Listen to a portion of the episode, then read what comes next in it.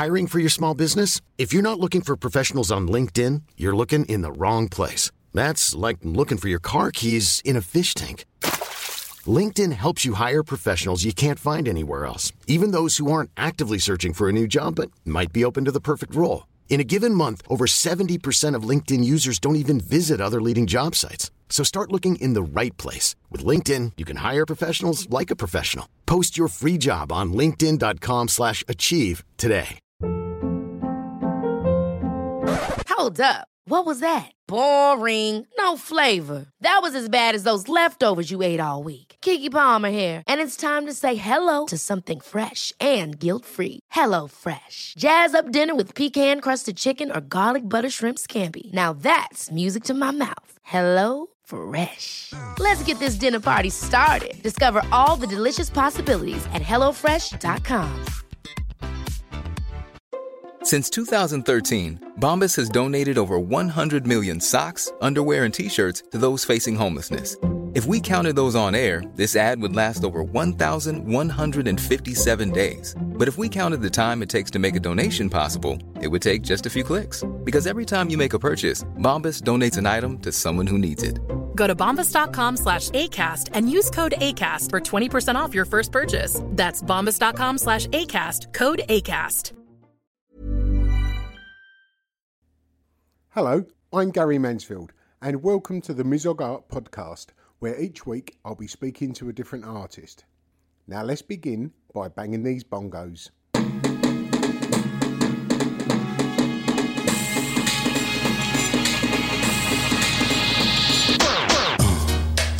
Yeah, right. Crazy. Hello and welcome to the second part of episode 9 of the Mizogart Podcast, featuring Heath Kane. Now, I'm sorry to have had to make you wait a week for this second half, but believe me, the wait is worth it. It's much better I do it like this rather than try and condense the hour and a half recording down into 1 hour. We would have just missed so much and it really wouldn't have been worth it. Now, if you remember from last week, Heath mentions how he accidentally fell into the art world, which was around 16 to 18 months ago, when he first decided to make an artwork rather than have to buy one. And he pulled in his skills from his brand marketing and advertising background to make his first ever artwork called Rich Enough to be Batman. And he only made multiple prints because it was cheaper to do that than just do the one-offs that he wanted. So he thought he'd sell the others just to get his money back. And annoyingly, he just entered the art world, said, "Here's my artwork," and everyone's been scrambling for it ever since. But to be fair, it is an absolute corker of a concept and a beautiful piece of work to look at. So I'm not going to speak anymore. I'm just going to let this start off a couple of minutes from where we finished last week. So here we are, the second part of episode 9 with Heath Kane. But I always, one piece that always stuck in my mind is just like, because I think my teacher kind of excited me about it, was Eugene Delacroix's Liberty Leading the People. Now, everyone sort of knows this piece. It's kind of like the kind of French piece. It represents the French Revolution. Yeah. You know, it's got Marianna, who's this woman, and her breast is sticking out. But what I really like is all the kind of semantics about that. If you look at it, you know, apart from having a woman with one boob sticking out, you know, there's this lovely sort of part, all these pieces and story, backstory that goes into it. And what I really like is just what it represents. It represents, you know, that time of history. And then I think, you know, just to throw in one other piece to the kind of, you know, what makes me tick, I like art, you know, as a moment of time. Yeah. I like art which actually represents the fact that someone in 200 years' time can look at that and say, oh, that's what it was like. Yeah. That's why I don't like pictures of... A reflection of the time which it was painted in. Is a kind of... Or made in. Yeah, which is actually the explanation to the Mexican mask, but I'll tell you more about that in a sec. The Eugene Delacroix piece... you know, what I really like about it is just a big fucking strong smack you over the head piece. Because when you work, when at least the way it was told to me and the way that it kind of plays out, you know, Marianna, who's holding the flag, she represents liberty, right? She's the icon for France. Her breast is sticking out because she's been robbed of her dignity, right? So if I shamed you by pulling your pants out, it's the exact same thing, right? You know, your cock sticking out. Oh shit, that's a bit embarrassing. But she doesn't look embarrassed, right? And so, in fact, she looks more determined and hungry to, you know, fuck with the aristocracy more than ever. And that's the really powerful part about that picture, is that despite she's been robbed of her dignity, despite in front of her there's all these dead bodies, so death awaits her. Her accepting it is turning that power around, giving her the power, isn't it? And then look behind her, and there's all these sort of people. But what's really lovely when you get into the semantics of it, you sort of see it's not just a class of people, it's lots of classes from, you know, there was people from the Navy. There's, you know, when you look at it really closely, you start to see there's this wonderful tapestry, and then in the background you see the military forming, and you can see smoke and all these things, and it's this great thing. But I just love the fact that, you know what, it was, she represented I would die for a cause, and, you know, that's this sort of endearment that you take from it. It's like, fuck me, like, these people would lay down their lives for a cause. And so that made me think about, you know, how pissed off I was and all these people were about everything that's happening in the world with Trump and, you know, how could this happen and whatnot. And so I pulled on that picture and I did a new version of it, and a modern day spin of it. So, you know, check it out, you'll see it. But it was taken on this idea that what would that look like in today's society? If Trump and all his cronies are the aristocracy, would we die for a cause? And that's what I did. It was a big piece, and it was funny how it all came together. I had my wife in the backyard with a broomstick. But my wife didn't want to actually be the Marianna, so I had to find another face to it. And then I thought, well, if I take another face, then that person's going to get pissed off that I've taken their face and put that in. So then I did essentially what I've been doing from the start, which is putting masks on people, but I put glasses on her, and I did that Mona Lisa thing of you don't know if she's content or if you don't know if she's smug or whatever. But instead of a gun, you know, instead of weaponizing it, which Marianna is about, I think she has a rifle in her arm and a flag in the other arm. I put a mobile phone, and it sort of. All my pieces ask questions, or at least I think they ask questions. So Rich Enough Batman asks a question about, you know, would you do social good? This piece was about, you know, would you die for a cause? And you know, it was asking questions at lots of levels. So is the mobile phone more, you know, it's kind of like, is the pen mightier than the sword type thing? Is social media that powerful that it could topple a government, you know? So that's the sort of thing that got me interested. Or is it just become a new entertainment form, you know, where what you're seeing with the inauguration and another, you know, the semantics of that picture, because if you look at it, there's millions of pieces that I've put into it. That's why, you know, to your question, I'm really pleased about it, because it... Whereas Rich Enough Batman has got just almost that 1 + 1 = 3, I've got about 20 different layers on that one piece, and it's, you know, it's hoping that people will find it and pick it apart and go, oh yeah, fuck, I can see what you're doing there, you know. That's what I was like. And then without sort of going too much on that, the other piece I did. As a commission, a guy called Derek Walker, who's a street artist. His brother has got a place down in South Bank called Samar, and they invited me to do a piece which they wanted to do, not as kind of your traditional art canvas sort of stuff. He said, "We've got this space. We're turning it into kind of art, but it's kind of more urban art, bits sort of street art." So he Derek's well known for having pictures or these big street art pieces that said, I'd like to punch Damien Hirst in the face. It's all sort of tongue in cheek. So he's got a lot of his pieces up there, and he wanted people who had a little bit of wit and a bit of political sort of sarcasm and subversiveness to come in there and put some stuff up. And so he asked me to do a piece, and he said, look, this room, and it's a big old abandoned sort of archways under I think Blackfriars line, and beautiful place, all kind of glass and spangly now, but he's got these big bowed ceilings, and so obviously you can't do much with art with these big sort of arches. And so he said, I have this idea of doing like a big billboard, and I went, oh, amazing, could I do it?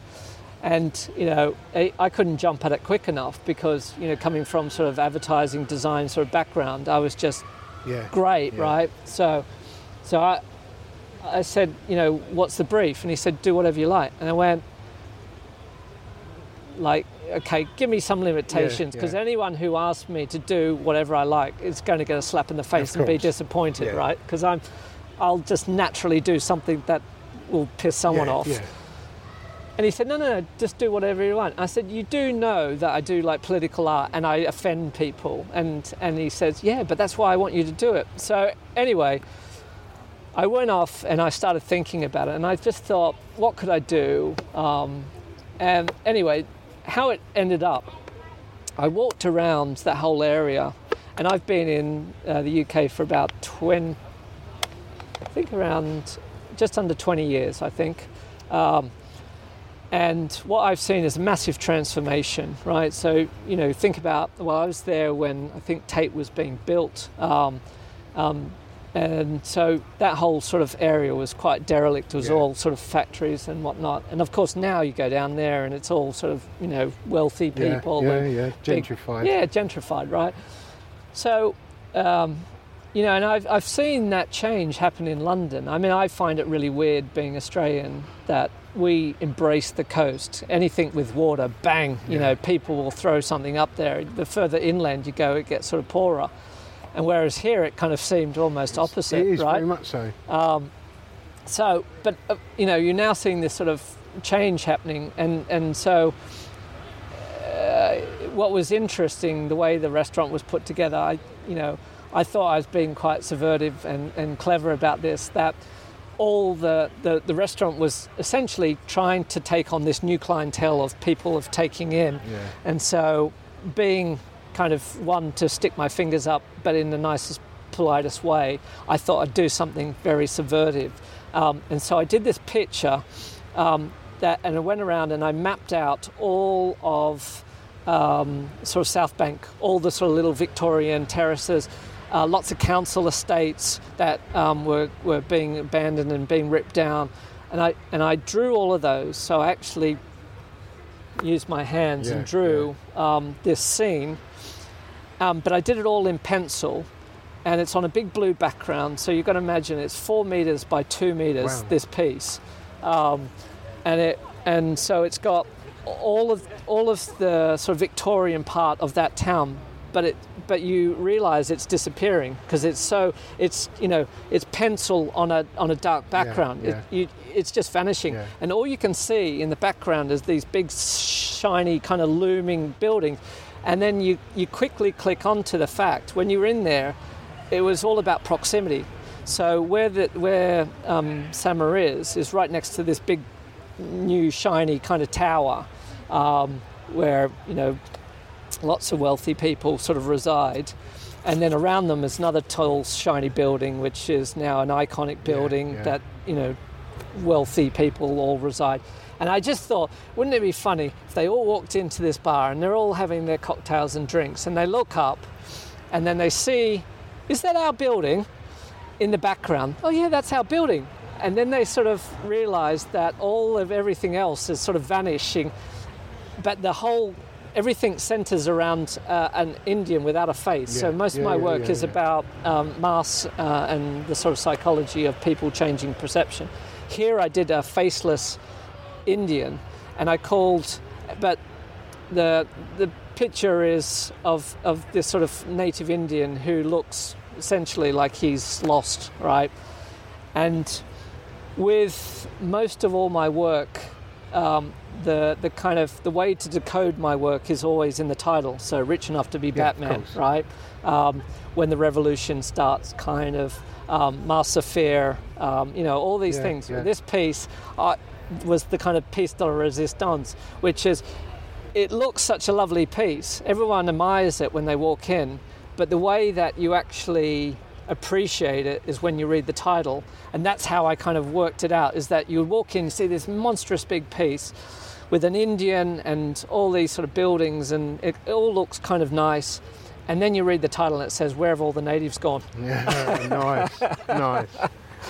And that's what's happening now, isn't it? And how long ago was that? That was last year. And it's just getting worse and worse around here, and you can just see it around. I mean, even I first come here in Hoxton Square, that was the white cube was a bank. Over in the corner, just there, that was Gary Hume's studio, and I popped down to see Gary Hume, and I even done just over there was the Hoxton Boxing Club. Right. And I was part of a Billy Ocean video that was being shot. Right. I was the referee of a boxing video. And but you can see that around here now. It was a poor area, and you look at it now, you know, there's building work going on in buildings that are sort of only 20 years old, and they're already being sort of revitalised, you know. So, well, that's the thing. All my pieces tap onto something, and, you know, mainly sort of political or socio-political sort of themes. So gentrification, wealth. Back to that, what you just said about the masking. Yeah, the mask. The initial question being the Mexican masks now, where you're putting them on a painting. Is that a painting that you're putting them on, or is it a print you're putting the mask on? So they're a print, and then they're painted over. So where I talked about my interest is about being part of having art to be part of a history. So, you know, you rewind art back to caveman times. If it wasn't for man's ability, this is all before the written word, so we couldn't obviously document what actually happens. But thank God someone got a paintbrush and painted up on the wall, and we had an idea that they hunted mammoths and all these things. That's really interesting. And then, you know, you can go through all of history and you realise art has been integral for us to understand history. If it wasn't, we'd be all fucked, right? Yeah. So I really like that about art. You know, it's, as I say, it's the thing that I don't like about art is painting kind of a bowl of fruit. Or I remember here recently going to the Royal Academy and seeing an exhibition all about the Revolution. And I was expecting it to be great propaganda posters and stuff like that. And what it was just essentially curated about art that was painted during that really stark point of, you know, dark communism. Yeah.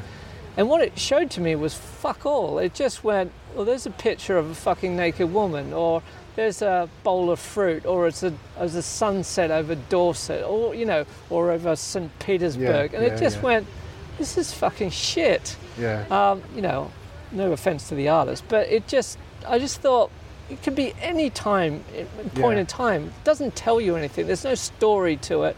It might have meant something. It might look good on a wall, but, you know, I want something that actually people can go, I was there, that point of time was a really dark time. I mean, look at 60s, and you see these great bits that come out of it. And, you know, thank God it's captured. You know, look at Warhol and all that. They were part of that, you know, they were there.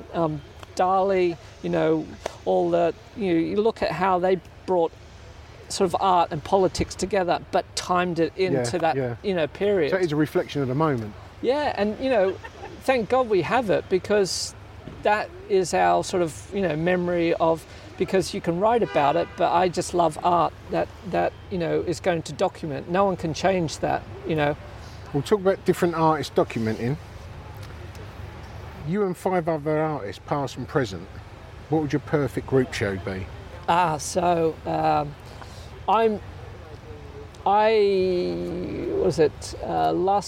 I was at a show, had a really big sort of turnout, 50 artists were there, and it just, I don't know, I'm a bit sort of despondent about all these sort of gallery shows. I just don't like the way they kind of operate. I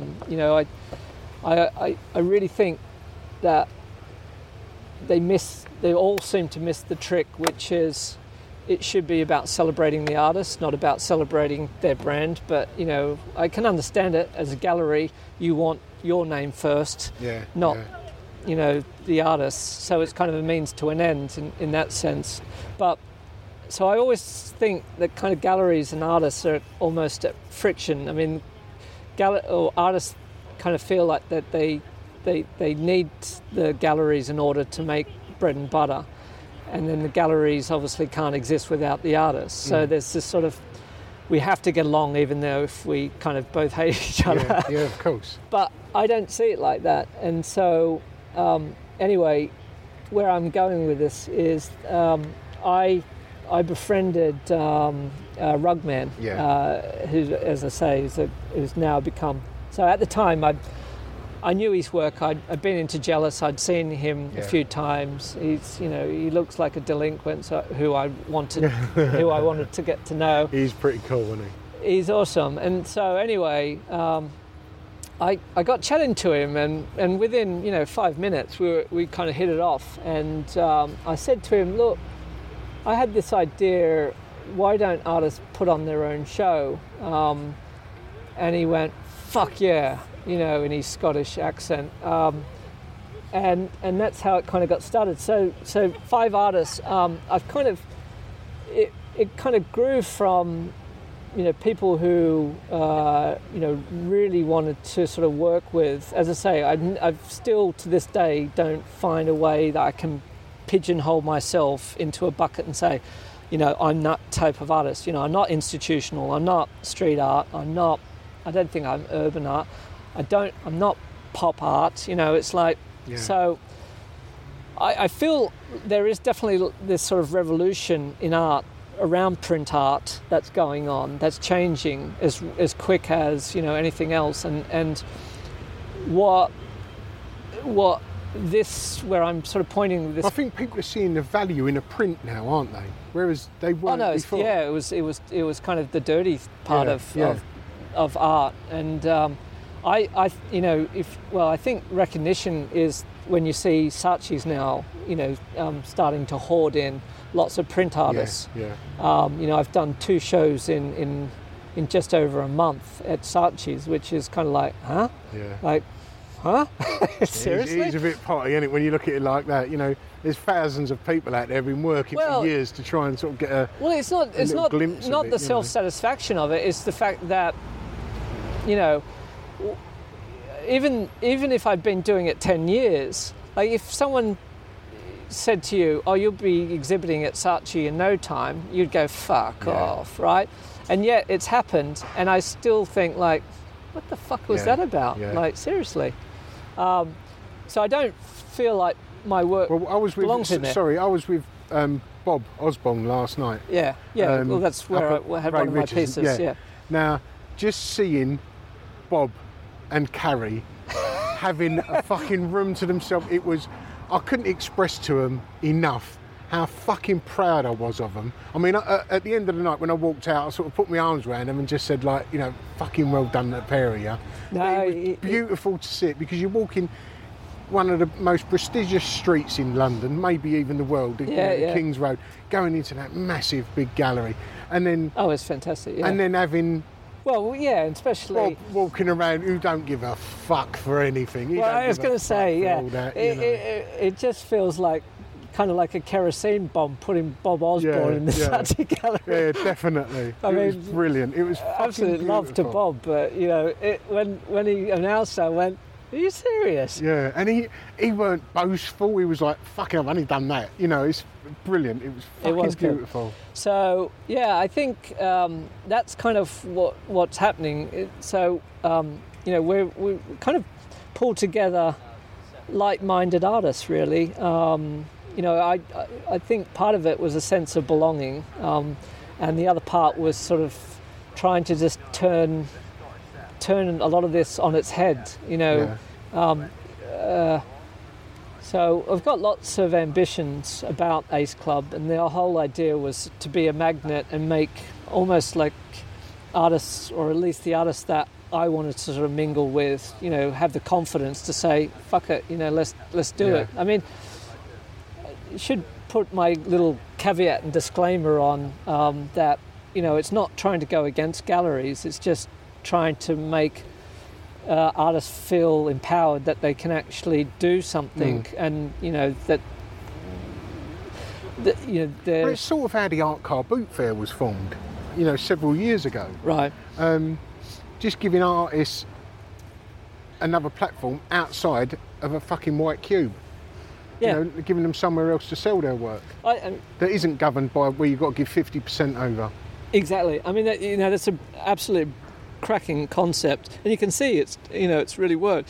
But the really nice thing about it, and then I think this is what we're trying to address, is it brings, and, you know, this is the thing that I'm still coming to grips with, that there are genuine people who follow, you know, my work, and I know obviously like Riker and Rugman, and, you know, they've got massive followings of people, you know, Charming Baker, you know, they're you've got groupies, I guess, but just, you know, and so they should, because their work is, you know, beautiful, and so, but, you know, it's, I feel like all the artists, you know, coming at it because I'm so new, I feel like artists have been removed from the process, and they shouldn't be, because they are essentially the product. You know, they're making their work, and when you boil art down to this sort of idea that, you know, the people who buy it for the investment,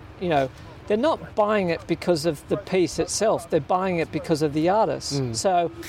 You know, it is a different. That is a different level of art collector, though, isn't it? You know. Well, it is, but like you said before, with the Mussolini story, the fact that that Damien Hirst put a little red dot on it, right? Yeah. That somehow magically gave it, you know, a sense of value. Yeah. Technically, I could get my 6-year-old daughter, you know, to put that on it, and. You know, technically, it's exactly the same. Yeah. So this sort of disproves the kind of, you know, it's about the product. It's always about the artist. It's about the brand.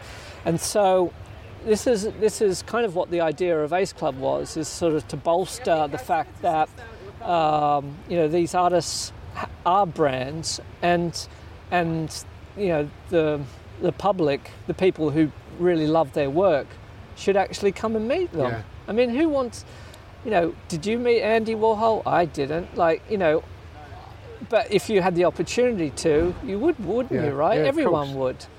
And so that's kind of, I think, my sort of contribution. I'm, you know, we just found lots of people who love talking to people about art. You know, that's how I got to meet you, because, you know, you're genuine about art, and we got talking about it.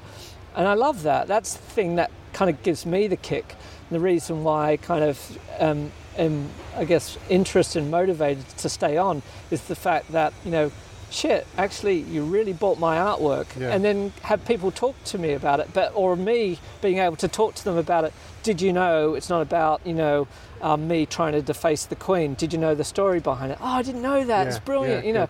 And now that kind of lives in people's brains now. And it's, but that would never exist if it was just, oh, here's the rap sheet of the artist. It's a testament of the fact that it stands up on its own without the story.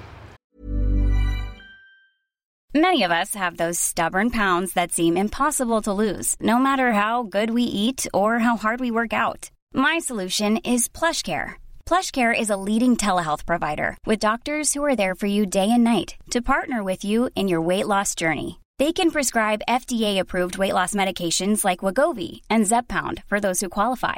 Plus, they accept most insurance plans. To get started, visit plushcare.com/weightloss. That's plushcare.com/weightloss. Hiring for your small business? If you're not looking for professionals on LinkedIn, you're looking in the wrong place. That's like looking for your car keys in a fish tank. LinkedIn helps you hire professionals you can't find anywhere else, even those who aren't actively searching for a new job but might be open to the perfect role. In a given month, over 70% of LinkedIn users don't even visit other leading job sites. So start looking in the right place. With LinkedIn, you can hire professionals like a professional. Post your free job on linkedin.com/achieve today. It doesn't, I feel like most people oversee the story. I can only, because I'm a conceptual artist anyway, I sort of read things in a different way to other people possibly. Yeah.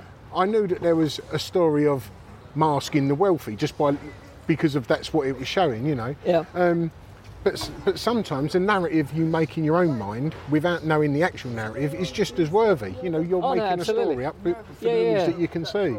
Well, I think, and that's the thing that I really like, is I've had lots of people tell me lots of different ways that they've interpreted my work, not just Rich Enough to be Batman, but most of my work. And some of it I haven't even seen, and it all sounds plausible. Yeah, but then it all fits, because it's, you know, like I'd done an artwork a few years ago, it was called Positive Space, Negative Space, and it was just a bunk bed, a prison bunk bed. And the top bunk was made nicely. The bottom bunk was bricked up. He had bricks. Yeah. And I was trying to... It was a play on words, because the top space, which is a negative space in the aesthetic word, in the aesthetic sense, I called it a positive space because, visually, it's positive. Yeah. The bottom one, it was where there's, people that are depressed, just lock themselves in. Yeah. And that was my initial thought of it there. But then over the years, the more I look at it, it changes. I add to it as well. Yeah. So I'm on about remaking it now with a total different concept, but it's the same piece. Yeah. And it's a total different concept to it, because things change, things build, the narrative grows, the more you look at it. Because you've made it at one point, but the more you keep thinking about it, the bigger that narrative grows. That's the lovely thing about having a piece that has a sort of a backstory to it, is that it can grow. Yeah. The funny thing is, when you say about people adding their story to it, if it could influence you, their vision of it could influence you, and you could be telling me about it, and you could even be telling me what they're finding in it as well, So it is multi-layered.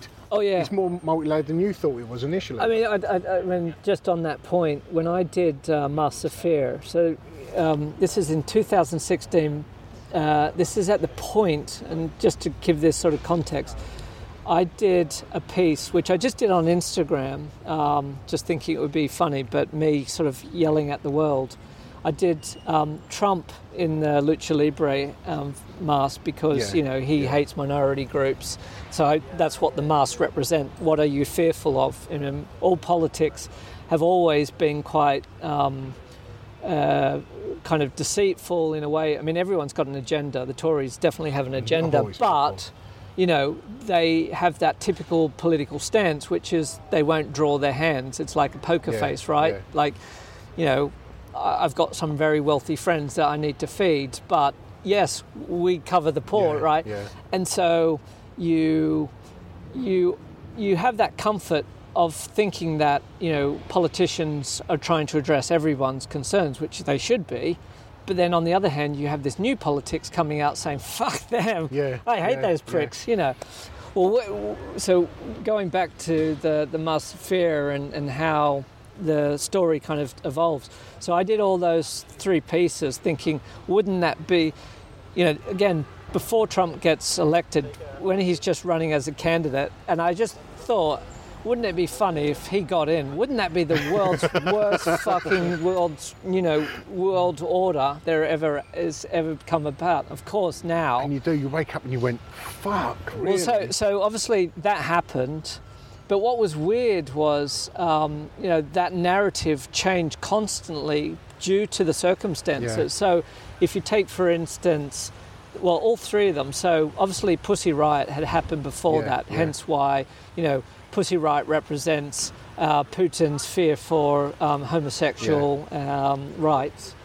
So that's why that came about. Kim Jong-un hates all things to do about Western. Like, why would you have to fear about the West, So that's why those masks all came about. And they just represented this new world order in politics. And I just thought, it's quite comical when you look at them together.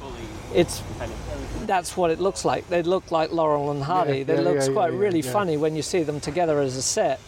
And then again, you've got that luridness that draws you in, makes you smile, and then you realise, oh fuck, we actually are living this nightmare. But then just even that, just that satirical stance that you're taking, it is just helping chip away. All the artists, musicians, everyone's chipping away at them, and it will hopefully bring them down in the end, or at least make them weaker, just by sort of taking the piss out of them. Well, I mean, I'd like to hope so. I mean, this is how I got involved with Adrian Burnham and Flying Leaps. So you've got amazing kind of calibre of artists like Jeremy Deller and Kenneth Phillips, who've been contributing to Flying Leaps. So if there was a proud moment that happened, it was when I got a message on Instagram out of the blue saying, "Would you like to come and meet with us? Would be like to talk to you." And I went, it felt nice to me like I'd been driving sort of go-karts, and all of a sudden, you've got Bernie Ecclestone saying, "Come to Formula One and talk to us." And I just went, "Wow!" Like literally, kind of, little kind of fart of excitement kind of escaped me, and I went, "Wow!" So that was just this great thing to be able to use their platform, like you say, to chip away. I did this piece called so again, huge kind of frustration with Brexit. Absolutely, in like anyone in London probably understands it, but I just don't understand the thinking behind why the fuck you would want to become exclusive from the European Union. If anything, I think we should have open borders around the world. It would be much easier. We kind of get rid of, I'm from this country and all this sort of nationalistic sort of bullshit. So that was my contribution, to sort of put something there that it wasn't trying to take a side about Brexit. What it was is a piece that Flying Leaps was able to put together into these big 10-foot posters, which donned everywhere from London to Glasgow to Bristol. I mean, they've got this amazing kind of network who can just move art out to the streets. So that's why a lot of people think I'm sort of street artist. But, I did this piece, and it was a stamp with the Queen on it. And it was, I think, because I'm, I wasn't born in the UK, I've always had this sort of strange connection to the Queen. And so, to me, she was the authority. Anything kind of was like she was the big boss. Everything had to get passed by her, for anything to be kind of kosher. And then it turns out that's not the case. She's just... she's just she's just flag. She's just on a stamp. And she just sort of decorates notes and stuff like that. So, I find that really hard to believe. And so... so with Brexit... She's the UK's brand, isn't she, Well, and it just feels really odd that, here we are, we're the UK, the kind of icon, in a way, for the UK is the Queen, right? And so should be the kind of, she's the monarch. The monarch was the one who kind of drove everyone to where things were going, and yet, powerless. And so I did this piece with the stamp, and again, sort of lots of layers behind it. So it's the mask, as it were, is replacing the authority of the Queen with Theresa May in this really sort of, odd kind of look. And you look, and she peers up into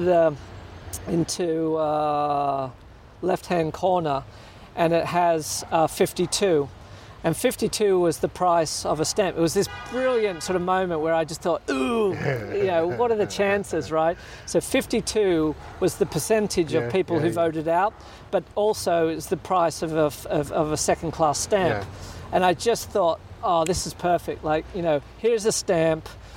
This is what we export to the world, when it goes on letters, we export the Queen. The Queen's got no authority. She's been replaced by this figurehead who's got absolute no control. And that's the way I showed it was putting this very embarrassed, red-faced Theresa May looking up at the price, because now the price of the stamp is no longer first class. Everything about the UK is about first class, right? You know, and above the 52, I just wrote in pencil 48. Nice. And it was just that reminder that irrespective of how you cast your vote on Brexit, everyone's fucked, right? Because you can't make a decision when it's that close, and that's where we're at. Is that we're just finding ourselves, whatever decision that we're going to make, it's going to be the wrong decision because someone's going to be pissed off about it. See, no one brings up about the fucking. We're going off a bit off here, but no one brings up about the fucking Conservatives giving that referendum in the first place just to try and squeeze another 4 years. They've forgot, you know, that's the fucking brunt of it. Everyone's going, oh, it's the 48%, it's the, you know, the 50s. It's the Conservatives doing it in the first place. I did a piece. And where's he now anyway? I did a piece about this. Prick. I can't fucking stand him. I'm going to have to send it to you, Gary. But I did a piece that it was. It starts off and it was like the Bayeux Tapestry. You know, it sort of. I was thinking that, you know, Brexit's going to go on for a while, and I was just going to create this massive big narrative of everything that happened. But it started off with, and I thought about it in context to Animal Farm, and on the on the far left-hand side is a picture of Cameron, but with a pig's mask on, and in the right-hand corner, it kind of is. It was with May with a fox mask on, and obviously, you know, there was all this sort of media that was bringing up the satire that was just too good not to poke at. And because I do masks, I just thought, there we go. We're going to tell a story, and then when people look back at this, they're going to look at it and go, that was the pig fucker. Yeah. And that was, it's got to be. And that was that fox hunter. Yeah. You know, Foxy May, and in between, it sort of created this narrative, and you had open roads to kind of, you saw the, it was, I kind of labelled everything. I had the Parliament House. It was sort of a map over the UK or sort of London, really. And it had Parliament House, and that was the farmhouse.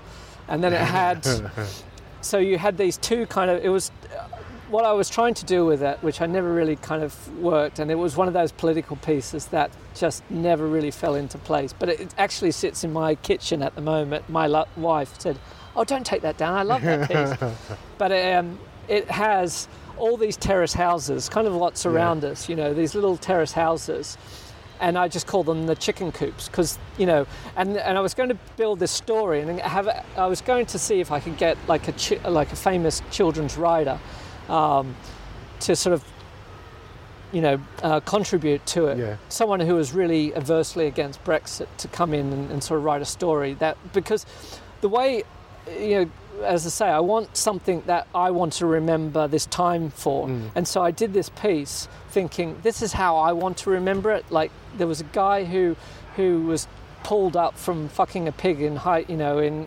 university. It's fucking amazing. Harry just walks away, isn't it? And you know, and all of these people are getting robbed. You know, all the sort of working class are getting robbed. Hence why they're in the chicken coops, right? So the chicken coops are all the little terrace houses in rows, which looked like chicken coops.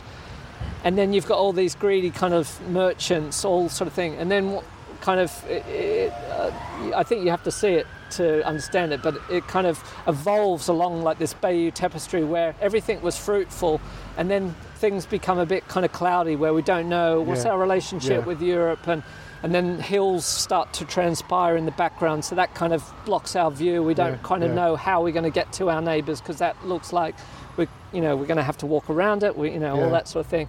And then in the end, where I sort of drew it and where I finished was all the trees have been stripped, because there was that whole comment around the money tree. Yeah. So the money tree has been robbed. But, you know, it was about trying to create this something that is just very dystopian and very bleak, and just something that you wouldn't want to go out, you know, like the Wicked Woods. You know, don't go in the Wicked Woods, you know. And so, anyway, that's kind of where it was. Well, I've got to jump you back a bit because you never give me five names. I know you said about being with Ace and putting loads of people out there. If you could pick five artists. I don't know if it'd make you feel a bit uncomfortable putting specific names down. I don't know. I tell you, people here and now I really like. Yeah. So I'll naturally sort of say Rugman, because he's my mate, but also we did a show together and we put our work together, and all my friends said, I didn't know you did that piece, and all his friends said, I didn't know you did that piece, and working out the fact that it wasn't our work. Yeah. So there was that's part of the reason why I bonded with him, because there was a similarity in our work, or at least in terms of style. Then Kenneth Phillips I adore, because I'd love to work with them because they're, kind of political stance. Yeah. I love Charming Baker's work, just from the aesthetic of it. I like that, he's just sort of really sort of teared it down. What were we at, 3? You don't have to. I don't know. As I say, I don't follow. I guess because the way I've succeeded in the design world is by not following other designers. Yeah, yeah. I appreciate their work, but the one thing, you get like a brand would fail if it looked like another brand, right? Yeah. So my job has always been, don't look at stand others out, yeah. So it's a tricky question for me. As much as I admire lots of people, I could rattle off lots of names, I don't look at anyone's work and go, oh, I'd love to be like that. Yeah. It's just, that's not how I think. What I try and do is just go, what does my gut say I should do? And then that's what I do. And then I'm at that sort of stage where I'm trying to think about new techniques. I'd love to do some sculptural work. I'm talking to other artists about collaboration. Well, funnily enough, we're, when we're saying that, we're talking about, Stick. Mm-hmm. He obviously put loads around where we are now, and he's having a sculpture put in here. All right. I don't know, I thought it was August. It might even be this month. But yeah, so he's got a bronze coming in Hoxton Square. Lovely. And he's worked fucking hard to try and get that done as well, Yeah, yeah. Well, I don't know how I'd do it, because that's the thing. I'm pretty talentless. I've got good ideas, but I just need to work on the skill level. Well, the last question is: if you weren't an artist, what would you be? But I'm going to change that slightly to you, because at the moment you're a sort of schizophrenic artist. Advertiser, but I'll change it a bit for you. What would you, if you could stop one of them today? Oh no, I'd definitely do art if I could. Yeah. No, I wouldn't stop the art. I mean, I've been doing design. You'd stop the design. Yeah, I would. If I could, I would. As I say, I've just got sort of, I've been, I guess, too kind of pampered with getting paid, relatively well doing design, to sort of go, right, I want to be a staffing artist. But at the same time, I've done well for myself in life, so and then my wife and I sort of said, she actually is more encouraging me to sort of do this than me, because I just sort of think, right, I've got to provide for the family and do all that sort of thing. And she sort of said, just do it, because I know you love it, and you she thinks I'm going to do well. I just don't want to let her down now. Yeah. Anyway. Well, lastly, your website. Where can people see your work and get in touch with you if they want to? The money. Thanks, Gary. So the website. I'm hanging out on Hoxton Square. If anyone wants, I busk here Monday to Friday. Just throw your money in the hat. No. So the website. It's, people want to see your work. It's heathkane.com or .co.uk. There you go. And that's just HEATHKANE. That's right. Yeah, Heath like Heathrow, Kane like Cain and Abel. And social media. By Heath Kane. By Heath Kane. Yeah. As in BY. BY, yeah. Not to be confused with BUY. Yeah. Bit modest. Yeah, it's Well, just on a closing note, it was where I sort of said I wasn't creative enough to come up with a name when I first started. It particularly came in quite testing when I started doing street art and putting up my work, and walked into Brick Lane, where there's a notorious bar with lots of street artists, and I was introduced to some really cool street artists, and thinking that I was going to walk into this room with all these young kind of kids. Yeah. They're all sort of old, middle-aged men like me. But the funniest thing was when they said, what's your name? And I said, Heath. And they go, what's your street name? And I went, Heath. And I realised there and then there was going to be a predicament that, you know, all these people have street artist names for a very good reason, that it doesn't come back and bite them. Of course. And here it was me saying, well, fuck it, I can't hide. Well, that's like my piece that I put into Bob's show, Bob and Carrie's show. Yeah. When I was talking to Bob, he was saying about the law behind defacing a banknote. Yeah. And we was talking about the law. So it had already closed. His call for artists had already closed, and I thought it was an invite. Yeah. So I didn't, but they said, look, it closed, I think it was 2 days prior to me meeting them. They said, we're putting it all together for the book in a couple of days' time. If you can get something, then, you can be a part of it. So, no, thank you. And I was thinking on the way home, I was thinking about that legislation and about how Bob, with his he's getting us all to do it and we're all just blindly doing it, where it's against the law what we're doing. So we're all, he's like some sort of Dickensian sort of figure that's getting all of us to break the law for his show. And I was thinking that, if the law sort of clamped down on us, we'd all sort of get arrested for it. Hello, Gary Mansfield. And we'd all go, well, I didn't know. I thought it was just an urban myth that you can get arrested. And, so none of us are really sure. But we all done it. And made, I think they're going to bring back in fashion. Well, you never know. Yeah. And so when I looked at the legislation, it sort of set down. So I put a QR code on my one. All right. That just when you take a photo of it, it takes you directly to the ledge. So I've got no out. I can't say, I thought it was a... I'm saying, well, I knew, and I'm going to fucking do it anyway. Whereas, and I'm not saying that everyone else went... because everyone else would do exactly the same. But in my little story that I'm creating is me going, I'm being a bit sort of anarchistic or, whatever, and I don't give a fuck.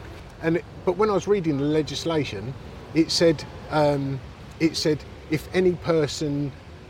if he does deface print or, but it kept saying he in the legislation, and I wasn't aware at the time, but he just means man, person, right.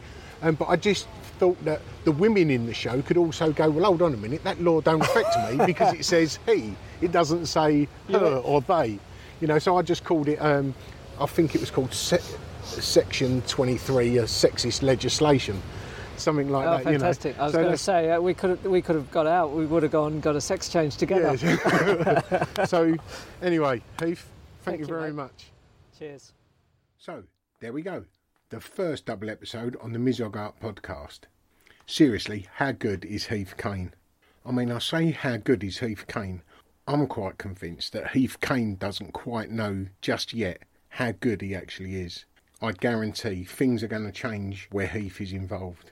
This episode comes out round about the middle of October, by which time Heath should have released the date and place for this year's Ace Club. Now, Heath didn't give me any insider information as to who's in it this year or where it's going to be. He just told me that it was going to be bigger and better than last year, and that him and Rugman have put in a lot of work to get this show up and going this year. Now, Rugman's a confirmed artist for the podcast. Now, depending on when the Ace Club show is, I'll organise it so the Rugman is on the week before. That way he can promote the show while he's on. And even if that can't be arranged, I'll no doubt be letting you know the times and places for the exhibition anyway. And speaking of future episodes, we've just had Nettie Wakefield confirm. So that's another one to look forward to. Oh, and just before I forget, if I can just make you aware of another arts podcast. This one being my favourite work of art, by Dr. Laura Jane Foley. I mean, it is pretty much what the title says. She just has a guest on each week talking about their favourite work of art. As I record this, she's up to episode number 5. My favourite so far was episode 1, which was with Brooks Newmark, who was talking about his association with Andy Warhol. And episode 4, which is John Burko, the Speaker of the House of Commons. The information on My Favourite Artwork podcast is as follows. Have you got a favourite painting? How does it make you feel? Each week, art historian and writer Dr. Laura Jane Foley invites a well-known guest to share an artwork that has a special meaning for them. This series focuses on the emotional power of art. Well, what more do you want? She's a lot more eloquent than me, and she does not swear at all. But if you do go to listen, don't forget to come back. Next week, episode 10, is with Sam Harris. Now, Sam is still at university, and he is everywhere at the moment. And like Heath, he's only made himself known within the art world for the last year or so. So that's next week, episode 10, Sam Harris. And as ever, please pass on the word about the Mizogart podcast. And if you've got any questions, you can contact me on all social medias, which is @Mizogart, MIZOGART.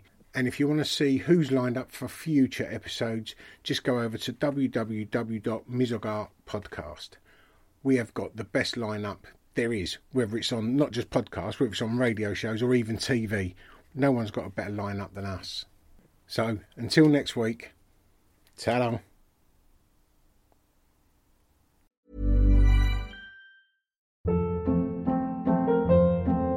Hold up. What was that? Boring. No flavor. That was as bad as those leftovers you ate all week. Keke Palmer here. And it's time to say hello to something fresh and guilt-free. HelloFresh. Jazz up dinner with pecan-crusted chicken or garlic butter shrimp scampi. Now that's music to my mouth. HelloFresh. Let's get this dinner party started. Discover all the delicious possibilities at HelloFresh.com. How would you like to look 5 years younger? In a clinical study, people that had volume added with Juvederm Voluma XC in the cheeks perceived themselves as looking 5 years younger at 6 months after treatment. Look younger, feel like you. Add volume for lift and contour in the cheeks with Juvederm Voluma XC. Reverse signs of aging by adding volume to smooth laugh lines with Juvederm Volure XC. For important safety information and to find a licensed specialist, visit Juvederm.com. That's Juvederm.com. Not for people with severe allergic reactions, allergies to lidocaine, or the proteins used in Juvederm. Common side effects include injection site redness, swelling, pain, tenderness, firmness, lumps, bumps, bruising, discoloration, or itching. There's a risk of unintentional injection into a blood vessel, which can cause vision abnormalities, blindness, stroke, temporary scabs, or scarring. Talk to a licensed specialist to find out if it's right for you. Hey, it's Paige DeSorbo from Giggly Squad. High quality fashion without the price tag. Say hello to Quince.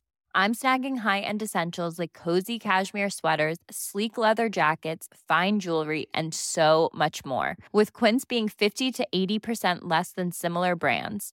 And they partner with factories that prioritize safe, ethical, and responsible manufacturing. I love that. Luxury quality within reach. Go to quince.com/style to get free shipping and 365-day returns on your next order. Quince.com/style.